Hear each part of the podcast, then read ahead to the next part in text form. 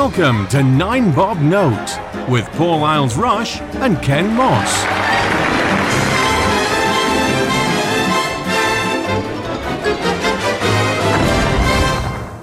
Good afternoon, everyone, and welcome to Nine Bob Note. I am Paul, the nice one. And I am Ken, the asshole.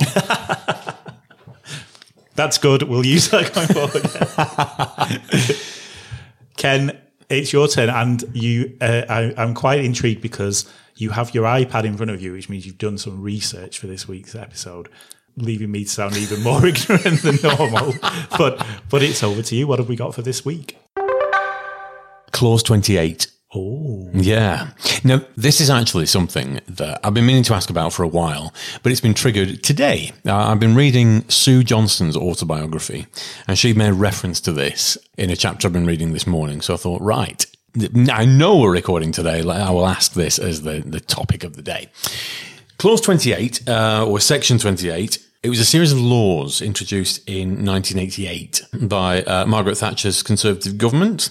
It was in effect from 1988 to 2000 in Scotland and 2003 in England and Wales.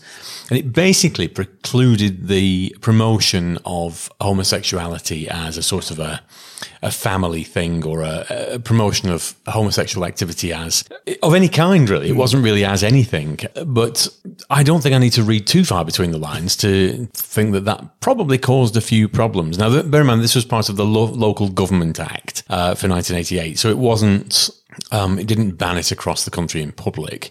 But because, I mean, this is Section 28 or, or Clause 28, certainly Section 28, I think is more commonly referred to as. It's been bandied around over the years as something that's very bad for, for homos. and, uh, and Labour repealed it and, and this, that, and the other. And there was a big deal about it, I remember at the time. But although it was pre outage for you. um, you have researched a lot of things uh, to do with, with gay history. Is this something that you know about? yes. Thank goodness for that. right. Well, it's over to you. Educate me. Um, how how did this affect gay society? Well, the I think the main the way, as you said, it was it was in the local government act. So the the main way that it affected people was that you weren't allowed in school hmm. to make any reference to homosexuality as an alternative to the normal way of life or hmm. as a as an alternative family situation. So when you were talking about people, I mean, obviously there wasn't equal marriage back in those days. When did civil partnerships come in? Was it ninety five? It was it was mid nineties, wasn't it? Um, Was it? Because well, that that seems completely at odds with this local government act. But it was the nineties, wasn't it? I'm not sure. Let's have an awkward pause. Yes. Pause while I uh, consult. Oh God, so The Oracle. oh, the civil partnerships uh, came into force on the fifth of December, two thousand and five. Oh, much later in the day than I thought. Right. Okay. Yes. So, uh, so obviously at the time Section 28 was brought in, there was no, you know, two men wouldn't dream of thinking that they were allowed to get married. But it was completely, um, so teachers who were gay weren't allowed to talk about their partner. If you were talking about uh, parents, you would talk about a, a mum and dad. So the, essentially, there was a, a generation of, of children who were brought up without any knowledge that gay people existed. So now, I mean, obviously, it's different now, and there, but there is still, you know, we still live in a heteronormative society where a man and a woman together is the majority. You know, the, well, Oh, just majority. go and get a blowjob, gay boy. You clearly need one. rude. Uh, see last episode for that reference. yeah. But yeah, uh, I guess for people our age, I, I mean, I don't remember it being brought in, but we obviously we weren't taught No. stuff like that in school. Uh, and sort of looking back, it wasn't because it wasn't people weren't gay back in those days. It was because they weren't allowed to teach us like that. I'd never thought about it. Today is the first time I've ever. I'm sorry, boys and girls, it is true. Um, despite my interest in politics, this is the first time I've really looked at what Section 28 is. And I've had trouble getting my head around it that 1988, which is quite late in the day, really, for deciding that you're going to put an absolute ban on any sort of governmental civil service discussion of this or acknowledgement that it's a thing. And that 2003 it was mm. repealed, which is very late in the. I can't even begin to get my head around this. No, so up until 2003, no, children were ever. It, it's not it's officially not even, taught. Yeah, it's not even that they weren't allowed. You know, even now, you know, it's not like oh, today we're going to learn about gay people. They do mention it. They talk about families, uh, Hmm. you know, made up of different different people. Before 2003, teachers were not allowed to Even it. mention it or acknowledge that that gay people existed. So people who had a, you know a gay parent weren't allowed to you know, and if they, if they brought it up, um, obviously they were you know they wouldn't have two gay dads because that wasn't allowed back then. And and you did have it a lot in those days where you'd have a man and a woman would would get married and have kids, and then you know one of them would come out. Uh, but the kid couldn't mention that in school, or if they did, they were it was oh that that kind of thing doesn't go on. It was just against law, and I I've spoken to to quite a lot of older the older generation of gay people who for them this was a massive massive step back in a time when Well, we yeah. were progressing. I mean, one thing that this this was uh, around about the time that the AIDS epidemic was really Ah, ramping yes, up of course. heading towards its peak, and so there was already the media was already filled with Hmm. well, gay people are evil. Look.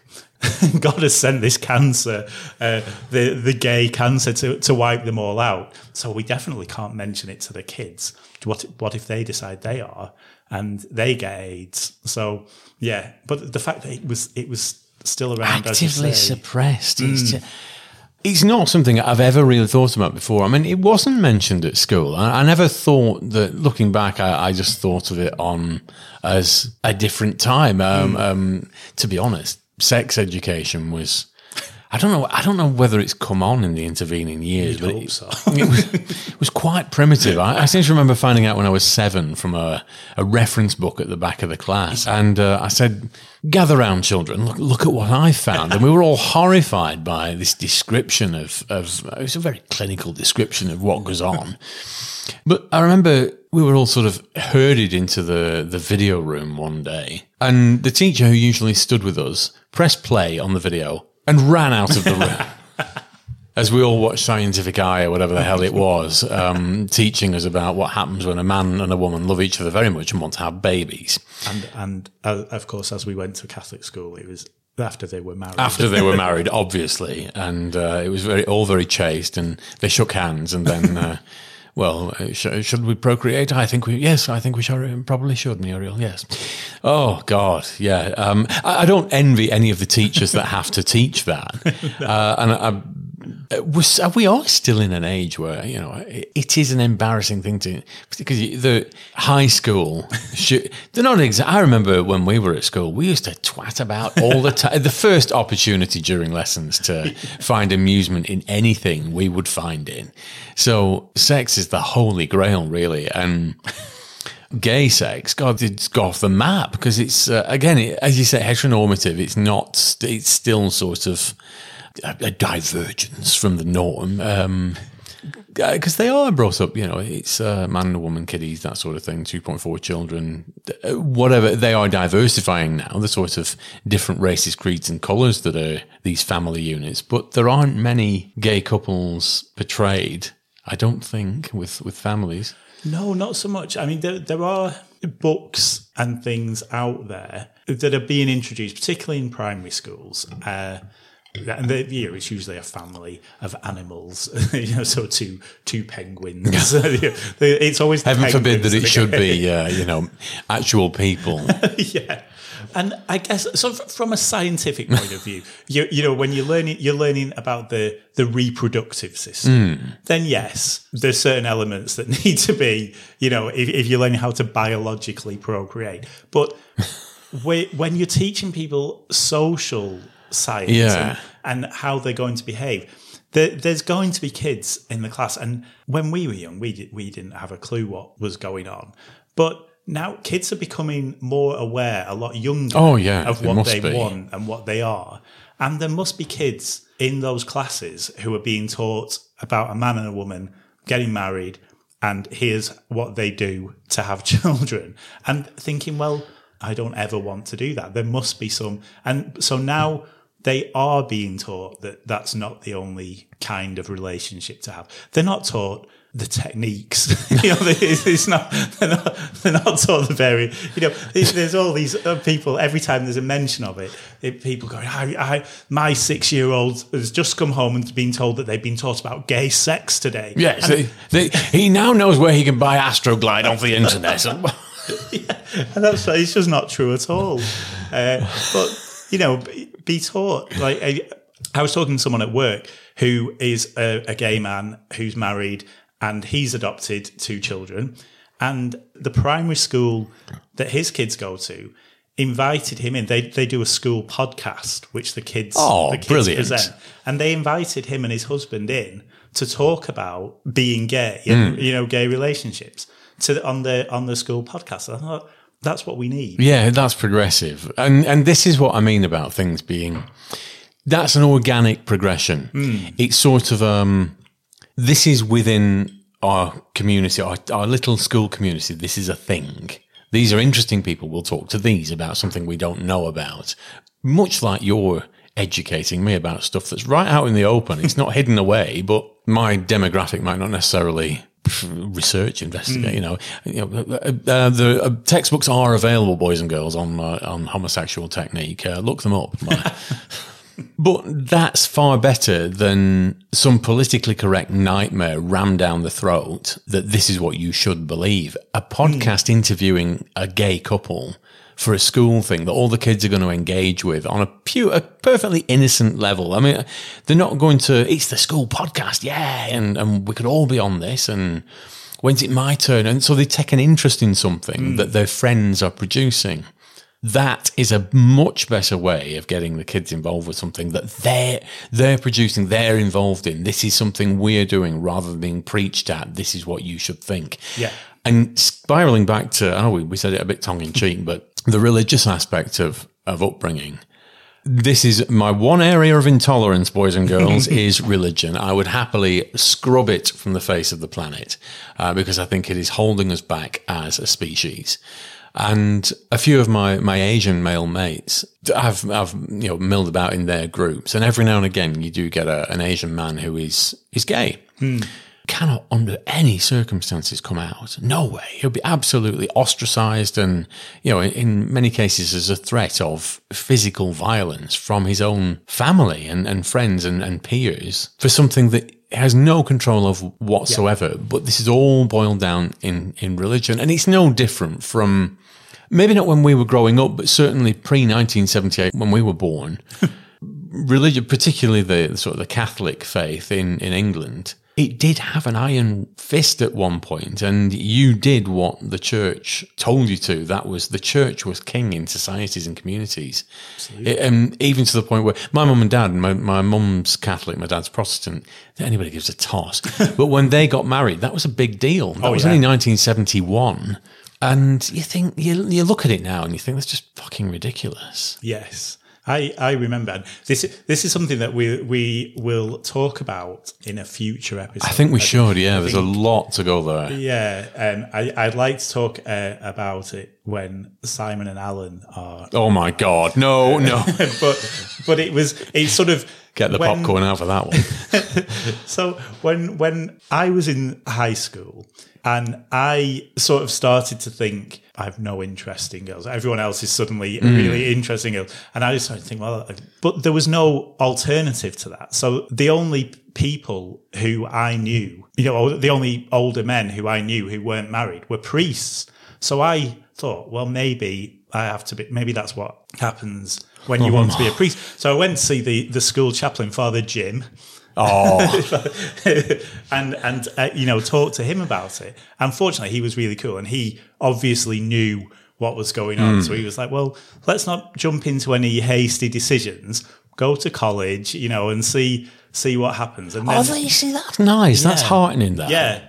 But we, you know, we just never been taught, and uh, you know, certainly uh, at school and at home, where there was never any. Well, you know, maybe maybe this is the reason you're not interested in girls because it was just so. So yeah, that's a bit of a weird thing. But also, I'll go on the religion uh, thing. There was a presentation at work the other day as part of like a pride, um, and there was a guy on there who who's Muslim, and he was telling a story about when he uh, was younger, and obviously he wasn't out to his parents. And he used to bring boys back to his house and they'd stay over in his room. And his sister would be going mad saying, How come he's allowed to have boys over in his room? And his parents, blissfully unaware, were like, Well, you have your friends over. Uh, and, she, and, and she was like, seriously. so so yeah, there is uh, there, it still goes on. Sad. Th- that is something we can come on to in great detail in in another episode. Um, Yay. We've I don't know whether we've gone a long way off section twenty eight or, or actually dive really deep into it. I don't know. I think we've done a bit of both. Yes. Should we rate this in feather boas? I think we should rate the fact that it's been repealed. Hmm. And I'm going to steam in straight away with a five. I, I like I say, today really is the first day that I've looked into it in any sort of detail. And I'm appalled it took as long as it did for that official line from the government Yeah. to be repealed. I'm amazed that it was ever brought in that late in 1988, 20 years after, um, Decriminalisation. yeah, Uh, uh, what's the name of the fella? Uh, The Simon will kill me for asking that question. Wolfenden, Wolfenden Yeah. report, yes.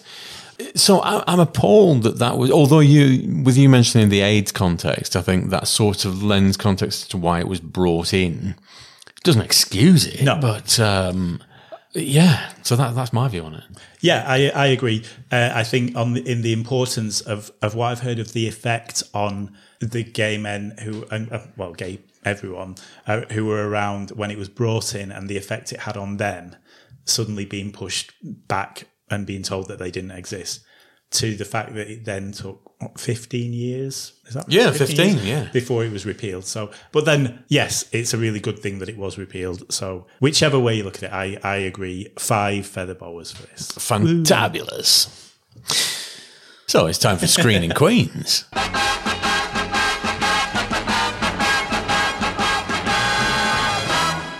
The other thing I can think of, oh, only because it was sort of conspicuous by its almost absence, is "It's a Sin," where they, it was just referencing that one scene where he worked in the in the library. That uh, I hadn't picked up on until we did It's a Sin for Exton Moss. And I think, was it you or Simon brought it up that it was just sort of Section 28 and move on? Yeah, It's recently been announced that Russell T Davies is coming back as a showrunner of Doctor Who. I hate the term showrunner, it's executive producer. Russell T Davies, as I've said before, is a god. And whenever he makes television series, a lot of them are landmark series. They're, they're hmm. not just another series produced by, it is a series by Russell T Davies. And whenever it's a gay series, it's always one that everyone sits up and takes a bit more notice of. It's a Sin is one of those. They couldn't cover everything. Yeah. In, in it was five episodes long. It was and it was long enough, but probably that's a an avenue worth exploring in in another drama. I think hmm. it might have muddied the water because It's a Sin was very much about AIDS. yeah, um, But yes, that's screaming out for a a proper drama. So yeah, screening Queens this week is sort of It's a Sin, but about one line of it. watch the rest of it though because it's good. and on that note, we'll uh, we'll leave it there. We've got another exciting episode lined up for next week. It might not be exciting. Who knows? Hedge your bets. Tune in anyway. yeah, we'll record it anyway. Uh, uh, and we'll see you next week. Thanks for listening. Bye, kids. Bye.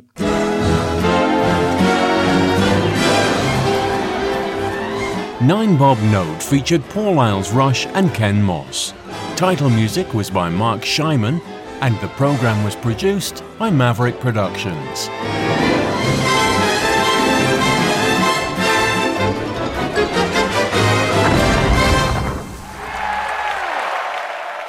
For more information, please visit maverickproductionsuk.blogspot.com or find us on social media.